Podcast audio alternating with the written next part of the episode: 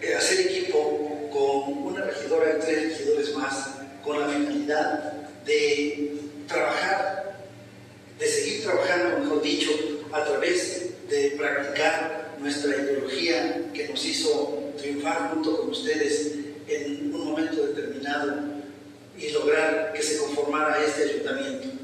Nuestra ideología es la que está enmarcada en la cuarta transformación y que... Esto me parece bien interesante. Nuestra ideología es la que está enmarcada en la cuarta transformación. Tú acabas de mencionar algo muy, muy importante. Este sujeto surge de las filas de, del magisterio, sobre todo de estos sindicatos charros del magisterio, del Elbismo, de Nueva Alianza, ¿no? Es conocidísimo su papel en, pues en esos sectores, en ese gremio. Y ahora resulta que a él lo mueve una ideología obradorista. Pues más que nada, más que obradorista, Manuel, eh, a él lo mueve una ideología, como, como lo dijo, presentó a su compañera maestra, a la otra regidora, que honestamente no sé ni cómo se llame. ¿Por qué? Porque no es, no es regidora, es la, por lo que tengo conocimiento, es la suplente de la regidora que fue votada de esta Socorro Peña Vega. Peña Vega. Ahora bien, eso lo dejamos para comentar más, más posteriormente. estamos con Luis Adán. Luis, Luis Adán habla de una ideología enmarcada en la 4T. Puede que tenga razón ahí, pero en la 4T melitonista. Porque la 4T obradorista no tiene el más mínimo conocimiento ni mucho menos ideología, porque ellos no, se mueven por ideologías, pero yo, se mueven por intereses. Su interés es beneficiar a quienes está ordenando, al secretario de Educación Melitón Lozano Pérez. Él es el, el que mueve las marionetas aquí, el que mueve los hilos. tiene, tiene a sus títeres como siempre tuvo en el, en el gobierno pasado, el trienio pasado, tuvo a todo su, todo su gobierno títere a su servicio y ahora le, los manda para exigir documentación de la cuenta pública. De que él extraña al, al profesor Melitón Lozano. Sí, e, es eso justamente. Aquí al señor eh, Luis Adán hablando de, la ideología que lo mueve y lo que tú acabas de decir, bueno, en todo caso es la 4T, la 4T que anda pintando barditas aquí en el, en el municipio, ¿no? Y que de alguna u otra forma pues es la 4T meritonisma o la 4T barbosista. Vamos a seguir escuchándolo y vamos a ir haciendo la crítica paso por paso. En Angola también nuestro presidente Andrés Manuel López Obrador, no robar, no mentir, no traicionar Justamente lo que ellos han hecho estos últimos tres años y lo que va del trienio. Robar, mentir y traicionar. ¿no? Si algo caracteriza al grupo eh, melitonista es que son traidores profesionales. Tan es así que se han ido quedando solos. Así es. Seguidores de la ideología de Emiliano Zapata y de Mariano yo preguntaría acá cuál es la ideología de Emiliano Zapata y de, Mariano Matamoros. Es lo, es lo, ese es otro, otro punto que eh, no demuestra otra cosa a este señor que es un servil de Melitón Lozano. Así es. Eh, si tú revisas el perfil del profesor Melitón Lozano, pues tiene hasta Emiliano Zapata. Ni siquiera tiene una foto de su familia, mucho menos de él, sino que tiene la de Emiliano Zapata, pues, para legitimar su ilegitimidad que ya, que ya tiene desde que se fue de secretario, desde que buscó sus intereses, que abandonó súper de Matamoros en la presidencia, pues este señor, o sea, habla de Emiliano Zapata, había de, por lo menos había de citar alguna... ¿Cuál parte de la ideología de Mariano Matamoros? Digo, nadie, no hay ningún historiador que nos marque puntualmente cuál era la ideología de Mariano Matamoros. Sabemos cuáles son sus hazañas Así es. en la gesta histórica, pero ¿cuál es su ideología? Ahora, los dos que citó, eh, Emiliano Zapata y Mariano Matamoros, ¿quién es el precursor del una del ejército nacional? Que por el, el, el, héroe nacional Mariano Matamoros, pues fue Melitón Lozano. Ahí está, o sea, exactamente es repetidor este señor y casi casi el vocero del profesor Melitón Lozano. E, es bien interesante esto que mencionas porque si algo ha caracterizado al grupo melitonista es eh, que no tiene ninguna personalidad intelectual.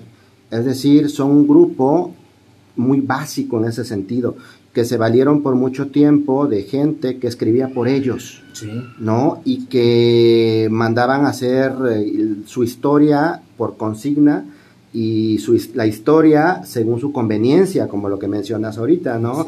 La cuna del Ejército Nacional y otras pifias que han surgido de este pues el proyecto meritonista, del proyecto eh, del grupo pues, eh, de Meritón Lozano, pero que de una u otra forma eh, pues demuestra sobre todo esa lo básico que es Melitón Lozano. Tú mencionaste ahorita acerca de lo que está haciendo en sus redes sociales el profesor Melitón y pues es eso, es presentarse como una persona tan básica que ha quedado huérfana intelectualmente, su grupo ha quedado huérfano intelectualmente y que pone a escribir a cualquier monigote en favor de su ideología, lo que está diciendo ahorita Luis Adán, haciendo, mencionando esta perorata, haciendo una lista de, héroes nacionales que no tienen nada que ver con el saqueo que se ha hecho en los últimos tres años en el municipio, ¿no? un saqueo solapado por Melitón Lozano. Por Melitón Lozano, y que de una u otra forma demuestra esta orfandad intelectual de este grupo. Sí, o sea, ponen a escribir a sus ex regidores, ¿no? Melitón Lozano, los pone a escribir y a publicar, ya nadie lee nada en redes sociales, ¿no? La cosa va por otro lado, va por eh, tomar otro tipo de iniciativas más vanguardistas, ¿no? Eh, en redes sociales, podcast, todo este tipo de cosas, ya nadie lee. Sin embargo, ellos se quedaron en esa película vieja, demostrando su, pues, sus limitantes intelectuales. Y yo creo que fue, que fue uno de los grandes motivos, o de los motivos principales por los cuales al darnos cuenta nosotros que pues no iban, ahora sí, ahora sí hablo de ideología, nuestra ideología obradorista no iba acorde con las, los intereses de este grupo que entró en el 2018 y que por desfortuna ayudamos en gran medida a desenterrarlos, precisamente yo creo que por eso ese rezago. Estuvieron 18, 20 años enterrados políticamente, muertos, si no ha sido por los nuevos ahora sí que por nuevos liderazgos, por nuevas ideologías, por la ideología obradorista, por la obradoría, la ideología obradorista, que pues estos, estos personajes vuelven a resurgir y vuelven a resurgir de una forma muy primitiva. Sí, muy, muy básica. Vamos a seguir viendo el video. Estuvieron luchando en nuestro pueblo para en aquel momento buscar beneficios para la comunidad, para la sociedad, para, los ejidos, para las tierras. Se le ve muy nervioso a Luis Adán, muy, muy nervioso. llamarnos 4T Insurgente. Este equipo de trabajo se llama así, 4T Insurgente. Ya nos quedó claro. Soy partícipe del apoyo a toda la ciudadanía y de encauzar todos los medios para crear un desarrollo y un engrandecimiento de mi comunidad. Me considero un zapatista, un insurgente moderno, ya Santiago Sojar Hernández Torres. Es la, la primera vez que lo veo, honestamente no, no tengo referencia de esta persona. Ni yo, yo nunca lo he no lo conozco, no sé de dónde lo sacaron a, a esta ¿Qué méritos tenga? ¿Qué méritos tiene como zapatista moderno? moderno. Él, se yo creo que aquí, zapatista moderno? No sé, yo creo que quiso decir zapatista contemporáneo, pero moderno como que fue la y palabra como dices, yo creo que por lo, lo nervioso al desconocer la, la verdadera ideología de izquierda, se muestran nerviosos, titubeantes y torpes en su discurso. Mira, yo, yo a lo mejor, digo, no conozco a esta persona, también a Luis Adán sí lo conocemos, y sabemos de qué pie cogea o de qué patas cogea. Ahora sí, como dice el dicho, hasta el mole lo conocemos. Hasta el mole lo conocemos. Pero a este joven, a este tipo, la verdad no sé quién sea, no podría decir que no es de izquierda, eh, quizás sí, pero bueno, tienes que llegar al puesto público para sentirte zapatista. O sea, porque antes no, ah, no emergiste o pusiste una posición, no participaste. No, o sea, a mí es lo que me, me, da curiosidad, ¿no? O sea, otra cosa también que me llama la atención es que si no se adornan ellos, no los adorna nadie. zapatista moderno, digo, no, eso creo que lejos de ayudarte, pues te deja mal, ¿no? Frente al espectador. Vamos a seguir viendo. Tengo la visión y tengo la misión de ayudar y encaminar todo lo que son los programas de apoyo en desarrollo en pro del municipio. Somos fieles creyentes de la cuarta transformación que se vive en la nación y también somos veladores de que esa cuarta transformación se vive. Juan José Soto Moreno. Yo aquí prefiero omitir mi opinión. Lo que me llama la atención es que ahora es fiel paladín pues de la cuarta, cuarta transformación. Dice que es velador. Ojalá y también yo creo que lo hace de noche porque si es velador tiene que trabajar en la noche, ¿no? Ha pasado, ha pasado su desempeño de noche. Yo sí me gustaría, sin, ahora, sí que sin el ánimo de menospreciar ni de faltar al respeto, pero más que velador, como dice que es de la 4T, es velador de los intereses de él, que ahora es su nuevo amo, su nuevo patrón, como en su momento lo fue el periodista Vega Rayet. Ahorita pues, está sirviendo a otros intereses. Cambió de, cambio de, amo, de, Vega Rayet a Melitón Lozano, digamos, le gusta, bueno, en este caso cambió de cacique político. Así es. Vamos a escuchar. Creemos firmemente en los ideales de nuestro presidente Andrés Manuel López Obrador Qué bueno, y velaremos porque sus principios se establezcan y fortalezcan en nuestro municipio. En los tiempos revolucionarios y todo, en todas las transformaciones, no solo lucharon los hombres, también lucharon las mujeres. Y por eso te pido, pueblo, ciudadanía de Izúcar de Matamoros.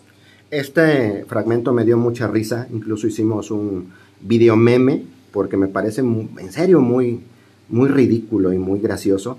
Eh, la declaración de Martina A. Cardoso Mejía, regidora de Igualdad Sustantiva y Juventud. Sepa qué quiere decir eso de igualdad sustantiva pero bueno, son los nuevos términos de la ideología de género que se aplica en la política estatal. Pero esta Martina me parece muy curiosa porque se creyó la película. O sea, yo no tampoco sé quién sea, es quien mencionabas hace un momento que nadie votó por ella, porque ella está en el lugar que le correspondía a María del Socorro Peña Vega. Yo aquí quiero hacer un poner esta discusión, una pregunta en la mesa de discusión o en la opinión pública. ¿Qué pasó con la regidora María del Socorro Peña Vega? ¿Por qué se fue? ¿Quién la obligó a irse? ¿Qué le saben o cuál fue el tipo de presión que hicieron para que una regidora, porque una regidora, ella fue votada popularmente, esta señora no, esta señora fue suplente, ¿sí? Pero ¿qué tuvo que hacer Socorro Peña Vega o qué tuvieron que encontrarle para que se fuera de, esta manera tan humillante? En su momento, Manuel, en, algún cabildo eh, se le encontraron irregularidades en el manejo de las cuentas del DIF municipal a, a Socorro. También pedí cuentas en su momento de esos recursos. Creo yo que ni siquiera fue ella, porque ella obedecía órdenes a final de cuentas. Eh, obedecía órdenes. Pero bueno, como tú dices, ah, ¿qué tan grave pudo, pudieron haber sido esas, esas acciones? Esa presión que ejercieron en esa ella. presión como para que a un regidor lo hayan echado, lo hayan vetado. Un regidor que de alguna manera algo jurídico lo sustenta. Claro, pues es la legitimidad de ser votado por el pueblo. Pero además hay una hay leyes que sustentan. Así es. y, que y que estén y que le hayan regalado su lugar a esta profesora que no sé tampoco la conozco. Ah, lo único que tengo en conocimiento es de que eh, lo que le comentaron en algunas páginas, ¿no? Que eh, vaya ni siquiera era gente de Melitón que le decía maletón y no sé qué tantas situaciones muy respetuosas. Pero bueno, entonces habría que preguntarse realmente sobre la regidora eh, Socorro Vega, ¿cuál fue el verdadero motivo?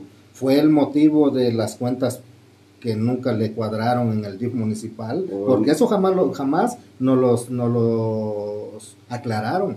Jamás lo aclararon. Es más, la presidenta actual en su momento síndica municipal fue de sus principales defensoras por órdenes del, de su Aquí yo quiero hacer una mención. Tú hace un momento comentas que de alguna manera eh, pudo ella como responsable, como directora, no como responsable, como directora del DIF municipal, pues tenía injerencia en muchos movimientos que se daban de forma interna en el DIF municipal, ¿no?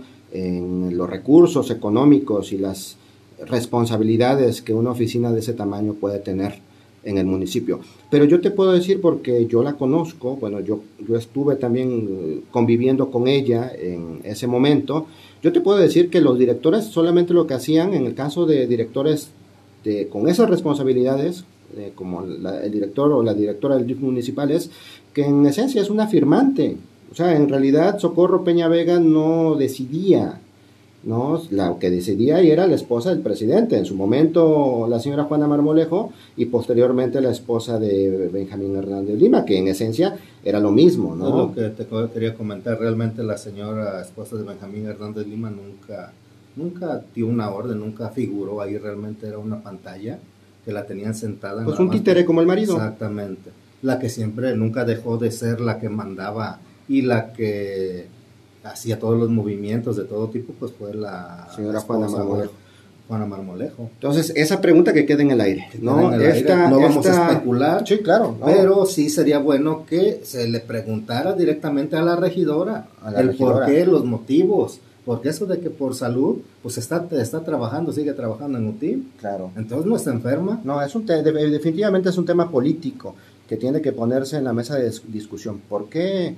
¿Por qué renunció a su cargo? ¿no? Porque esos permisos que en esencia son renuncia y que dan entrada a este tipo de personajes cómicos como Martina, que ahorita escuchar su, su presentación, su discurso. se creyó la película, ella ya es el Bester Gordillo y ella ya está dando ahí un discurso pues este de candidata. Vamos a escucharla. Únete a mí para que pueda yo trabajar en pro de toda la sociedad que necesita únete a mí para que pueda yo, o sea, yo, mí, yo, trabajar por toda la sociedad que necesita. Sepa qué quiso decir. Pero ella ya está candidateándose, ya les está comiendo el mandado a los otros cuatro, los otros cuatro se quedan como, ¿qué pasó acá? Boquiabiertos. Boquiabiertos, ¿qué pasó acá con la, con la regidora? Nos quiere comer el mandado. Ya nos dio el madruguete. Ya nos dio el madruguete. Vamos a seguir escuchando. El días pasados se llevó a cabo lo que fue el cabildo para aprobar lo que son las cuentas públicas del 2021, asimismo para aprobar los estados financieros del mes de marzo, lo cual nosotros cinco no aprobamos. ¿Por qué? Porque nosotros somos ciudadanos con voz, somos regidores que necesitamos enaltecer el, el municipio y a los cuales no se nos está tomando en cuenta para ejercer el objetivo primordial, que es defender el patrimonio y los intereses del municipio. Ahora sí, ahora sí le preocupa a Melitón defender el patrimonio y los intereses públicos. ¿Qué pasó en el periodo en el cual tú estuviste como regidor de Derechos Humanos y Equidad de Género, en donde te negaron toda la información? Y deja que se de, toda la información que se haya negado, sino que probado estaba de que, ¿por qué le permitió a, al, al regidor de gobernación en ese momento, a Sergio Valero, el, presidente, el señor Melitón Lozano, que manejara los recursos del Fortasec, más de 30 millones que jamás fueron aclarados y que hubo una gran corrupción ahí. Nos escondieron toda la información, nosotros le exigimos y nos dijeron por esas exigencias que éramos, éramos unos desleales. desleales. a ellos, a su grupo, pues me alegra haberlo hecho porque la lealtad, la lealtad se, le, se le da y, es para, pues, para quien te vota, para el pueblo. La lealtad es hacia el pueblo, quien confió en ti, no hacia los grupos. ¿Y quién fue la que manejó todos los recursos de la reconstrucción de los bienes inmuebles? Porque en ese momento Melitón Lozano se lo permitió que lo hiciera ni siquiera obra pública, sino que llevara toda la, la voz cantante ahí por la síndica municipal, ahora presidenta municipal. Entonces, ahorita volvemos a lo mismo, como se están viendo rebasados ya.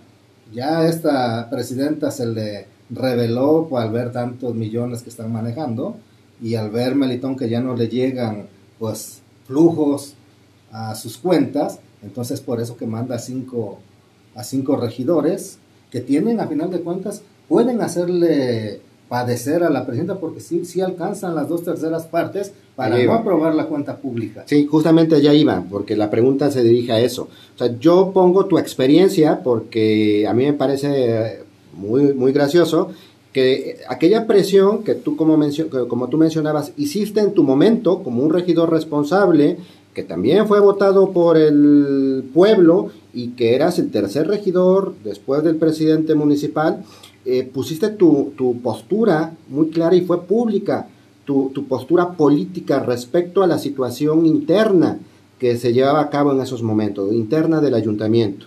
Y todas esas exigencias que tú hiciste al, en Cabildo de, de, forma pública, de solicitar eh, cuentas claras, de solicitar pues papel, que, papeles que comprobaran aquellos dichos que se quedaban solamente en eso, en dichos del presidente municipal en turno, ahora resulta que está repitiéndose, ah, pero ahora en el cuero de estos cinco. Es decir, eso que te acusaron a ti, todos esos ataques de, de todos, casi todos los regidores como Saide Sánchez Venancio, como Sergio Valero, como pues, los otros títeres como Leticia Molina, como este, María Eugenia, todos esos títeres que movía Melitón para alzar el dedo en, Cabildo y que te negaron los, tus, tus solicitudes que tú y otros, otros tres regidores hacían, solicitudes legítimas, ahora se les está regresando en este momento. Bueno, no, no, ahí eso no es otra cosa que ahora sí que volvemos al, a tomar el tema de las traiciones son un grupo de traidores que entre ellos mismos apuñalan. O sea, ¿cómo va a ser? Es, es eh, al principio yo mismo no lo creía que la ahijada y comadre de Melitón Lozano, Irene Olea, pues se le volteara de esta forma. Esas sí son traiciones bajas, muy, bajas, muy ruines. Muy ruines. Eh, de todos, de cualquier otro, yo creo que menos se esperaba de, la familia Olea, Olea para Fox. Fox. Olea Guevara. Ajá. Entonces dices, si se hacen eso entre ellos, entre el grupo, ¿qué se espera uno como pueblo? ¿Realmente van a trabajar en algún momento en beneficio del pueblo? Pues yo creo que se está mirando que no.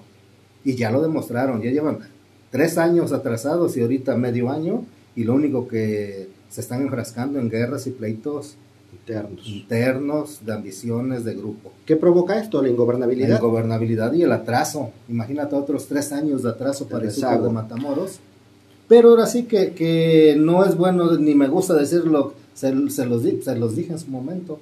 Se los dije que eso iba a pasar. O sea, el que lobo, con lobos anda, aullar se enseña. Y la, y la alumna está superando al maestro. Así es, algo que mencionabas hace un momento y que me parece muy importante, que estos cinco regidores hacen un contrapeso político importante.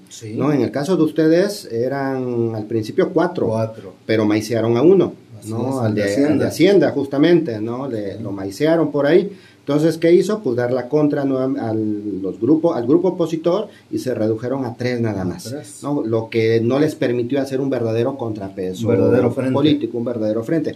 Aquí son cinco, Paul. Aquí alcanzan las dos terceras partes del cabildo. ¿Qué es lo peor que puede pasar, Irene Olea? Pues que no le aprueben sus cuentas y que sí va, va a estar obligada pues a, de cierta forma a complacerles y a, o a negociar. A negociar, a aflojar.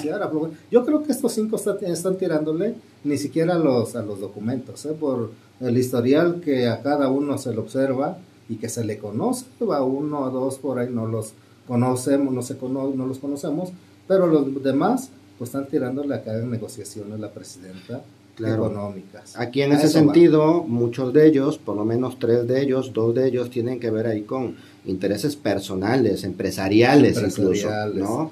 Se dice, llaman, se dicen ser empresarios, se dicen ser de todo, hablan de que son, son zapatistas, pero tienen una, una ideología más que nada de, hablan de misión, de visión, más de tecnócratas, que de, que de izquierda. Capitalistas, o como dice Andrés Manuel López Obrador, pues de, de neoliberales. Neoliberales, exactamente. Vamos a seguir viendo porque todavía nos faltan algunas presentaciones. Necesitamos que se nos dé lo que son toda la documentación necesaria para refrendar la confianza del municipio. Yo como regidor de la, del área, tanto de infraestructura como la parte financiera, necesito que se me apoye, que se me den los documentos, que no se me copte, porque desde que yo hice hasta la fecha, siendo una persona muy activa, muy proactiva, muy operativa, no siento, no siento que estoy realmente como un regidor de altura. No somos regidores de papel, no somos regidores de plástico, no somos regidores de levantamanos, no somos unas palomitas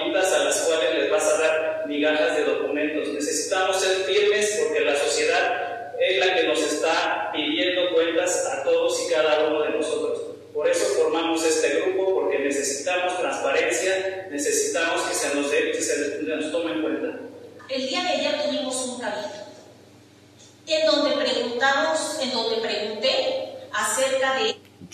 Yo, pregunté, pregunté, hice, votenme a mí. Las luminarias del mes de diciembre. Y no tuvimos respuesta. No hay contrato, no hay... Eh, hay muchas cosas oscuras. Y yo, como mujer, no me presto a corrupteles. Yo. Cabe mencionar que esta actividad de las luces de diciembre está llena de irregularidades. A la fecha, no conocemos contratos, licitaciones, quiénes participaron en dichas licitaciones. ¿No, te parece una tontería eso de las luces de diciembre? Como un pretexto demasiado... Yo, creo que es, es, es meramente un pretexto que buscaron para atacar. Hablan de contratos, ya está, hasta, hasta es irrisorio esto que hablen de licitaciones. En algún momento él, este regidor estuvo involucrado en obra pública. En algún momento él licitó, como para que quede la pregunta. Claro, en algún momento se mandó alguna licitud eh, a licitar obra en el gobierno pasado porque ahora lo exige. O sea, Melitón solo se, se, puso la soga al cuello él solito. Por eso no da la cara, por eso ni, ni su esposa ni él. Por eso manda a sus pistoleros. pistoleros para que hagan ese tipo de presión. Ahora bien, como el regidor, el, que es de Hacienda, eh, dice que no son regidores de papel, pues sí, justamente es lo que son. ¿Qué liderazgos pueden tener como para haber obtenido una regiduría? ¿Quiénes son, pues, para estar como regidores? ¿Quién los conoce? A todos en la izquierda, entraron por, desafortunadamente entraron por, en la planilla de Morena, realmente en Morena, ¿quién los conoce? A todos. Entonces, ¿cómo se atreve a decir que no son de levantados? Pues porque son. Ahorita están, están siendo movidos por su, por su patrón, pero siempre estuvieron ellos, yo creo que se lo sabían, los pusieron ahí para ser levantaderos. Pues esa ha sido siempre la estrategia de Meritón Lozano, poner regidores levantaderos, que no se le salgan del huacal, y cuando alguien se le sale del huacal lo acusan de, de, de traidor, de enemigo, ¿no? Y, lo orillan. Pero bueno, vamos a seguir avanzando con este video. Conceptos sociales de las empresas Los conceptos que contemplan los alcances, garantías y condiciones de ningún contrato. Se nos ha comentado de manera extraoficial que son casi 2 millones de pesos, lo que implica una licitación pública con una participación mínima de 5 Aquí no le, da, no le damos ideas a la presidenta, pero ella debería preguntarle aquí al empresario cuántas licitaciones, cuántos concursos estuvo él para sus licitaciones. A la fecha no sabemos quiénes participaron y quiénes no participaron. Si en otros momentos se habían gastado mucho menos dinero, 100 mil pesos en el 2019, 200 mil pesos en el 2020 y ahora extraoficialmente conocemos que se hizo un gasto de, casi 2 millones de pesos. Y digo extraoficialmente porque lamentablemente desconocemos. Entonces, ¿es especulación? Es especulación. ¿Es especulación?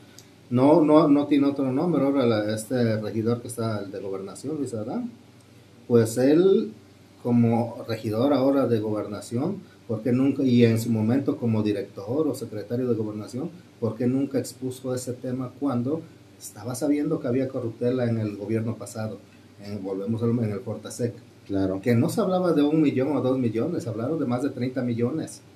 ¿Por qué crees que el gobierno de Andrés Manuel quitó esos programas? Porque era precisamente para engordarles el bolsillo a los presidentes y a quienes metieran mano en, a las empresas y a quienes metieran mano en esos, en esos recursos. Qué bueno y me alegra que se haya tomado esa medida y que todos los recursos para seguridad pública vengan directamente para invertirse en lo que deben de ser. Pero este, este, ahora como regidor, este señor pide cuentas, ¿no? Claro. O sea. Se nos han presentado. O es que no le están salpicando. Desconocemos si hubo que desconocemos si hubo licitación, si hubo contrato, no tenemos información de, absolutamente de nada, pero sí sabemos que hasta este mes de abril, a medio año de haber tomado posesión del cargo y de estar laborando para ustedes, no se han cubierto esos gastos. Si los gastos excesivos...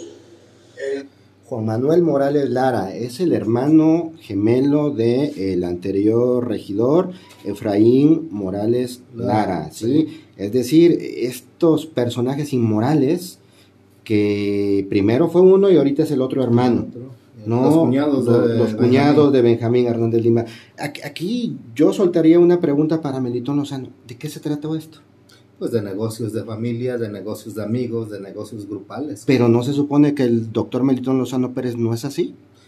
Pues eh, yo desde que lo pude, pude observar, no es así para lo que no le conviene, pero para lo que le conviene, para beneficiar a sus lacayos, a sus incondicionales, pues aquí se está mirando. Pero no te parece, no, no, no debería parecernos una estupidez de su parte, políticamente una estupidez de su parte, este tipo de acciones porque lo retratan de cuerpo completo como un corrupto cínico más. De lo que siempre criticaron, ¿no? De lo que siempre se jactaron que no harían, fue lo primero que vinieron a hacer. Pero pues ya no a estas alturas de la, de la vida ya no nos sorprende nada de ellos. Nos sorprendería que actuaran diferente. Eso sí. La renta de las luces en diciembre hubieran sido bien orientados. En esta ocasión ya Este es el que habla más, ¿no? Que aproximadamente tiene un costo de un millón. Los hermanos, porque el otro... No podemos vivir en la sombra. Por lo menos se articula un poco más. Estas acciones que hicieron en el mes de diciembre tienen que tener un contrato y una licitación, pero además debemos conocer quién solicitó ese proyecto, con qué visión lo hizo, qué beneficio arrojó en el municipio. Y es prácticamente indispensable generar lo que son dos comisiones, dos comisiones que son básicas y necesarias, una comisión de infraestructura y una comisión de finanzas, en donde nosotros podamos defender al día a día todos los recursos del municipio, agradecido con toda la ciudadanía, con la gente que ha dado sus aportaciones al municipio. Tenemos buenos ingresos, pero debemos de luchar para que los ingresos del, del municipio sean eh, ejecutados en tiempo y forma y que sean designados equitativamente. Ojalá que este medio de comunicación sirva para que ustedes y el equipo de trabajo que aquí estamos presentes podamos hacer un gran equipo, un gran equipo en donde podamos intercambiar ideas, podamos intercambiar. Ahora quiere que la ciudadanía haga su chamba. Que le haga su chamba para que les dé ideas, porque no pidieron ideas cuando se postularon. O a quién le preguntaron si queríamos que ellos fueran a representarnos en el cabildo. Claro. Opiniones y sobre todo podamos nosotros como equipo 4T insurgente recibir las opiniones y las sugerencias de ustedes para hacer mejor nuestra labor, para hacer mejor nuestro trabajo. Pues yo les sugiero que renuncien. Yo les sugeriría que dejen de ser mansos lacayos del que ellos consideran su, su líder. Porque de líder, para mí, yo creo que ya se quedó corto el señor Melitón Lozano. Ya sabía de retirar, con dignidad. Con dignidad. Que termine su lo que le resta de si es que va a estar otro tiempo, porque aquí depende mucho de, del estado de ánimo también del gobernador Barbosa, pero si le da otro tiempo, si le da los otros últimos dos años que les restan de, de trabajo, de labores como secretario, pues que lo termine y que lo termine bien, porque también en la, en la CEP tenemos conocimiento que está hecho un, una, un cochinero de corruptela ahí. Entonces ya que deje, que deje, debería de soltar ya el municipio, si se fue para Puebla, pues que, haga su chamba ya y que deje aquí que se haga el trabajo bien o mal, cada quien debe de, de tener sus propias eh, experiencias. Igual, o sea, para por, por, lo menos darle el beneficio de la duda a su ahijada Irene Olea. Si sí. él la puso... Fíjate, Paul, que me parece interesante lo que comentas, porque justamente Melitón Lozano es parte de una generación de políticos tradicionalistas, conservadores, de él, dentro de la izquierda, que les cuesta mucho soltar, es decir, les cuesta entender que los tiempos cambian y que esos tiempos que cambian tienen sus propias mujeres y sus propios hombres. Les cuesta soltar y de una u otra forma están hechos a la vieja escuela, ¿no? A la vieja escuela priista, la vieja escuela perredista, donde eh, el líder, ellos han tenido siempre una alta estima por el título de líder moral, que no sé qué significa eso, pero eh, eh, lo cuidan mucho, lo acarician mucho, aprecian mucho esos títulos políticos que pues están desfasados en la contemporaneidad, están fuera del gusto, de la usanza de las nuevas generaciones. Y a Melitón Lozano le cuesta soltar y le va a costar soltar y que no nos sorprenda que quiere hacer una nueva incursión ahora por medio de su mujer en 2024. Sí, lo va a hacer, o sea, todo, todo se encarrila que lo va a hacer de esa forma. Tienen una mentalidad, como siempre se los dije en, en los propios cabildos caciquiles, tienen una mentalidad de acaparadores de la política municipal que no se resignan a perder. Yo creo que fue ese su miedo principal por el que otro, una, un perfil, una figura diferente, eh, como en su momento quisimos contender en la, en la, como para la candidatura interna de Morena, yo creo que ese fue su, su temor de que realmente perdieran y quedáramos personas o candidatos independientes con una verdadera ideología de izquierda y obradorista más que nada. Ellos temblaban de miedo porque estábamos bien posesionados en las preferencias en la encuesta. Por eso que tuvieron que hacer, pues comprarla. Comprarla haciéndose llegar pues, de sus recursos eh, como secretario, ¿no? Como secretario recursos eh, políticos, influencias. Influencias, exactamente. Y por desgracia, pues el partido Morena en, su, las cúpulas también tanto estatales como federales, pues se prestaron a ese tipo de corruptelas. Sí, porque también eh, de alguna forma dominan políticos de la generación de Milito, ¿no? Y finalmente no quería perder y perdió. Estamos viendo que está perdiendo, ¿no? Perdió hasta la dignidad. Hay mucha necesidad, hay muchos problemas sociales en Izúcar de violencia de género y no tenemos recursos. A mí en lo personal les puedo decir que me han hecho un lado, he sido relegada. Hay que escuchar esto. Me han hecho un lado, no me han dado... Ella está por los recursos. Por lo mismo, porque no me gustan las corruptelas. No le gustan las corruptelas. Este pero quiere recursos, pero quiere recursos. Formando un grupo llamado 4T Insurgente. Amigos, parece, necesitamos trabajar de la mano para crecer como una ciudadanía digna, para crecer como lo ha dicho nuestro presidente. Es el hermano que habla mejor, ¿no? que habla. Tú tienes sentimientos obradoristas, con principios obradoristas, simpatizas con la cuarta transformación, te invitamos a que te, te Ahora los expriistas nos invitan a sumarnos a su obradorismo de ellos. Ve, qué gracioso. hablan de, de su ideología obradorista. Yo, yo, yo, honestamente, Manuel, les diría no gracias. Con su ideología ni a la esquina. Te invitamos a que en fechas futuras vamos a realizar algunos foros, mesas de trabajo. Foros. Esto para cerrar, ya va a terminar el video y me gustaría cerrar con esta discusión. Tanto el gobierno de Melitón Lozano como el de su alumna Irene Olea es el, fueron los gobiernos, son los gobiernos de los foros. Todo de principio a fin, armando foros que no llevaron a nada, foros que fueron palabra muerta. ¿no? Y quieren seguir con esta dinámica de profesor rural, de escuela rural, de llevar a cabo foros, foros, foros, como si los foros le solucionaran su incapacidad. Pues por lo menos eh, yo creo que sienten que les están tapando su, su, incapacidad al no hacer, al no tener nada de trabajo, al no haber hecho un verdadero desempeño social para el verdadero desempeño, un trabajo para el pueblo, pues con eso se, se quieren limpiar la cara, que ya, pues sí, honestamente ya se da da risa, pero también molestia que ya no puedes movilizar. En la ciudad se cierra por los foros. por los foros. Sí. Que con nosotros, permítenos ser tus representantes en la, esa mesa de cabildo para que podamos discutir, proponer y defender los intereses Permítenos ser tus representantes en la mesa de cabildo. ¿Quién nos está agarrando? ¿Quién les impide ser representantes? No, un, en esencia, un regidor es eso, un representante. Eh, es que esto, es estúpido pedir, pedir que les, nos, les permitamos ser, que sean nuestros representantes. Pues no por eso son regidores.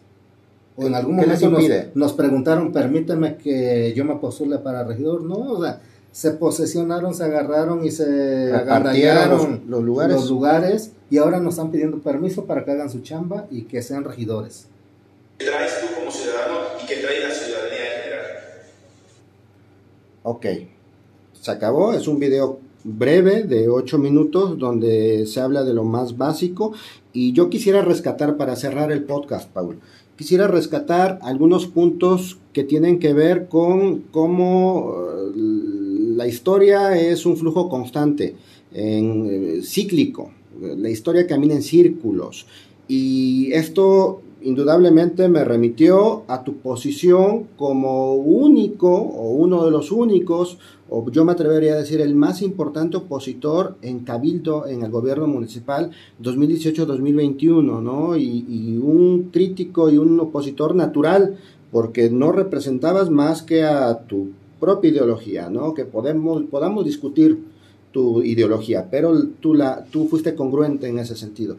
Actualmente se está dando eso que tú hiciste en su momento, de forma aislada, de forma independiente, de forma, este, pues sí, aislada, porque se te aisló, un grupo de cinco regidores que de una u otra forma tienen, hacen un gran contrapeso en un ayuntamiento, un gran contrapeso político a la presidenta municipal, pero que eh, a diferencia de tu posición, aquí hay otro tipo de intereses. Aquí hay intereses de grupo, intereses facciosos que defienden a un grupo en específico que es el grupo de Melitón Lozano Pérez. Es Melitón Lozano Pérez haciendo presencia en el cabildo de Irene Olea Torres. A diferencia de lo tuyo, que en tu caso, en tu experiencia, fue eh, pues eh, una posición legítimamente política, abierta públicamente, ¿no? Eso es lo que yo rescataría de este video y de lo que va a surgir después. Hay que estar muy atentos de cómo se van a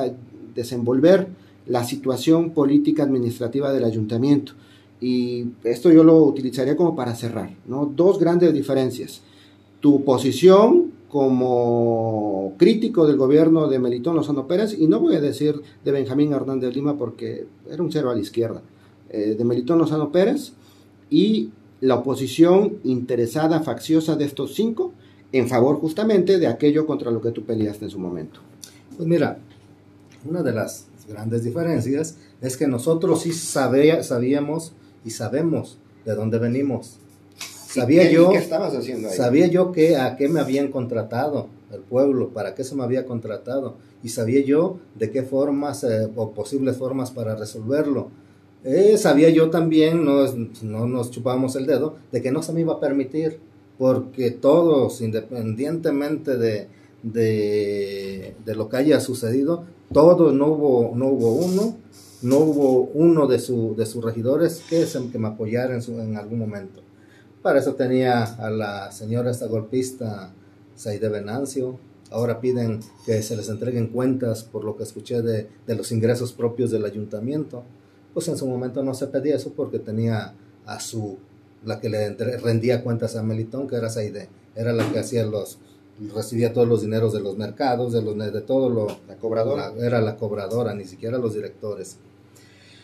La diferencia con estos cinco regidores es que ellos sí reciben órdenes de un patrón, reciben órdenes de una figura que sigue siendo Melitón.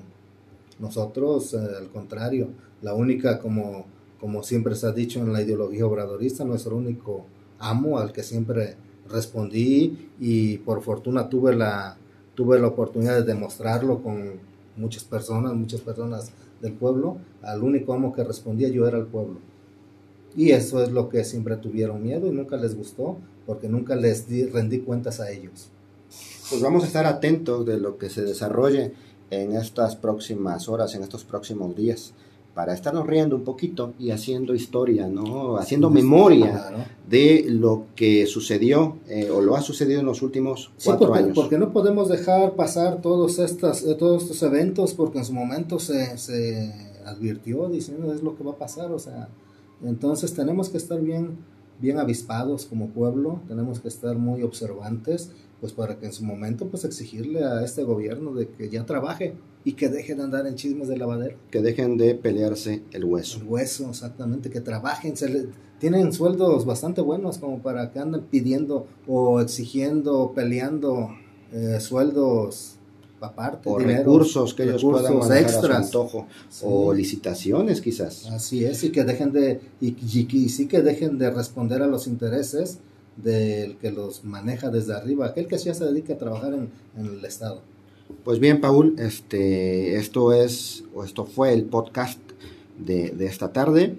Eh, te agradezco mucho tu, tu, apoyo siempre por participar en este podcast. Agradecido por la invitación, Manuel, y en lo que podamos y en las veces que, poda, que podamos estar en tu, en tu podcast, con gusto lo, hacemos. Saludas, saludos amigas, amigos y nos vemos en un episodio más de Hierba Mala, el podcast.